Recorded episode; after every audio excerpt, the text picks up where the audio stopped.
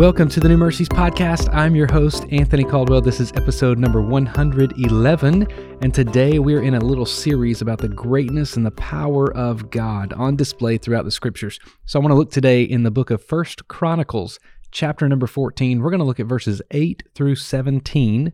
This is a story found in the Bible about when David was anointed king over Israel, what had happened. And there's something beautiful in this that we get to see something about God in this story. We also get to see something about the enemy in this story, and so we can learn a little bit from both. Verse number 8 of 1 Chronicles 14 says this When the Philistines heard that David had been anointed king over all Israel, all the Philistines went up to search for David. But David heard of it and went out against them. Now the Philistines had come and made a raid in the valley of Rephaim. And David inquired of God, Shall I go up against the Philistines? Will you give them into my hand? And the Lord said to him, Go up, and I'll give them into your hand. And he went up to Baal Perazim, and David struck them down there.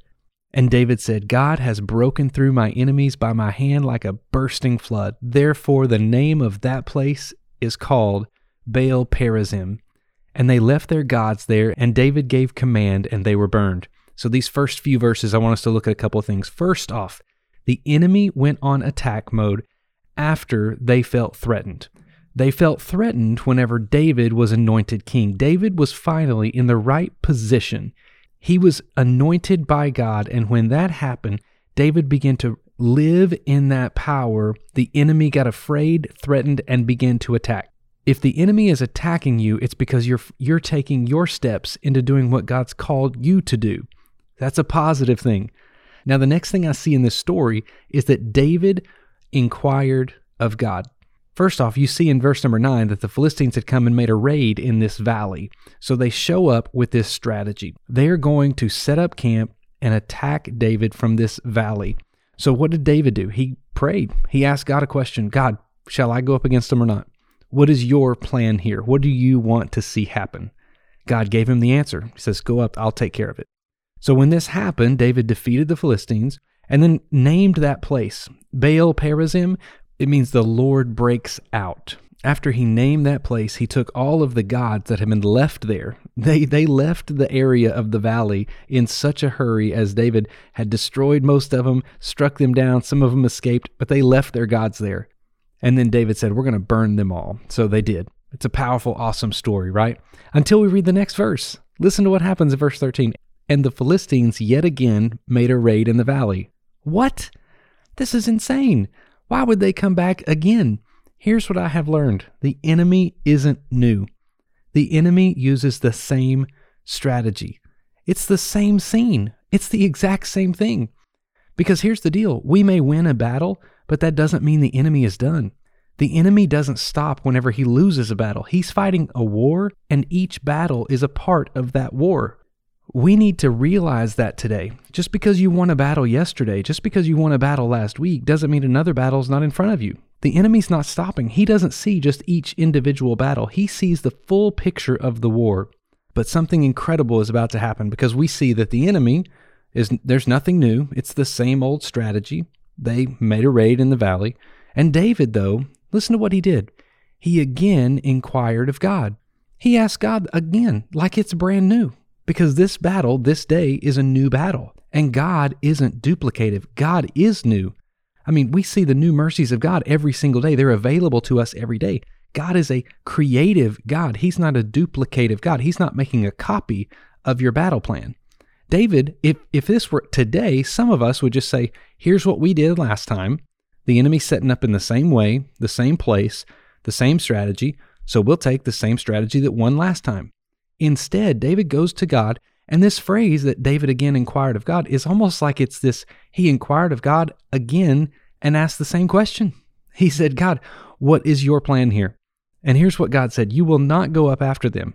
In fact, go around and come up against them opposite of the balsam trees. So God's saying this I've got a new strategy for you. I've got a new plan. Here's the new strategy.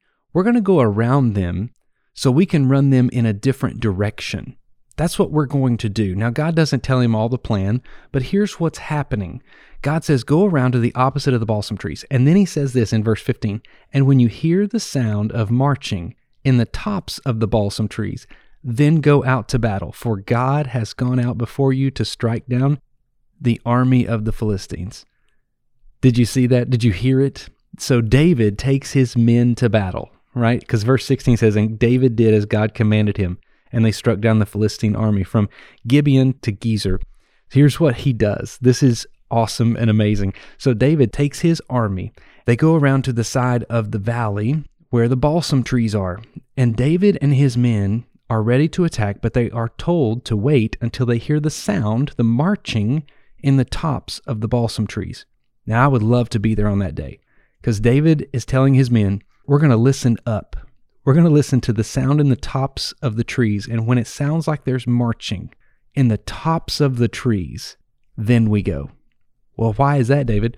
Well, that's because God's angels have gone before us, and the enemy has no chance. As long as we follow this, we will not lose. Now, how much cooler of a strategy is this? I'm thinking, man, the first battle, he celebrated. It was awesome. They won. It was great. But this battle is the one to talk about, right? You're going to tell everybody, let me tell you what happened. We went around to the side where the balsam trees were, and the balsam trees is basically a tree that kind of hangs. So you can almost imagine like a willow tree or a tree that sometimes they're they're known as a mulberry tree or a, any kind of weeping tree. This is basically a shrub that drips sap whenever it's cut down. So they're the trees, it's kind of dense woods. And God says, whenever you hear them marching in the sound of these trees, then you know I've gone before you. It's your turn to go and win this battle. So in verse 16, it says, He did as God commanded, and they struck the army down from, and then he names this region. Do you know that King Saul lost his last battle? In his last battle, he lost a big chunk of land. Do you know where the land was? From Gibeon to Gezer. That's where the land was. God basically said, Not only do I want to defeat the enemy, I want to win back the territory that rightfully belongs to you. It says in verse 17, The fame of David went out into all the lands, and the Lord brought the fear of him upon all nations. This is a battle to remember. Today, I don't know what battle you're facing. I don't know if you're facing the first battle or the second one or the third or the fourth. But here's what I will say inquire of God. Go to Him. He's brand new. He wants to put a new strategy in to give Him more glory so that the story you will share about the victory that you experienced is going to have Him all over it. Today, know this our God doesn't lose. He's brand new every single day. He's got a new strategy for you today. Talk to Him, find it out. That old enemy is old. He's got nothing new to his name. He's going to set up the same battle in the same place. It all looks the same. Let God's new strategy today win the battle for you.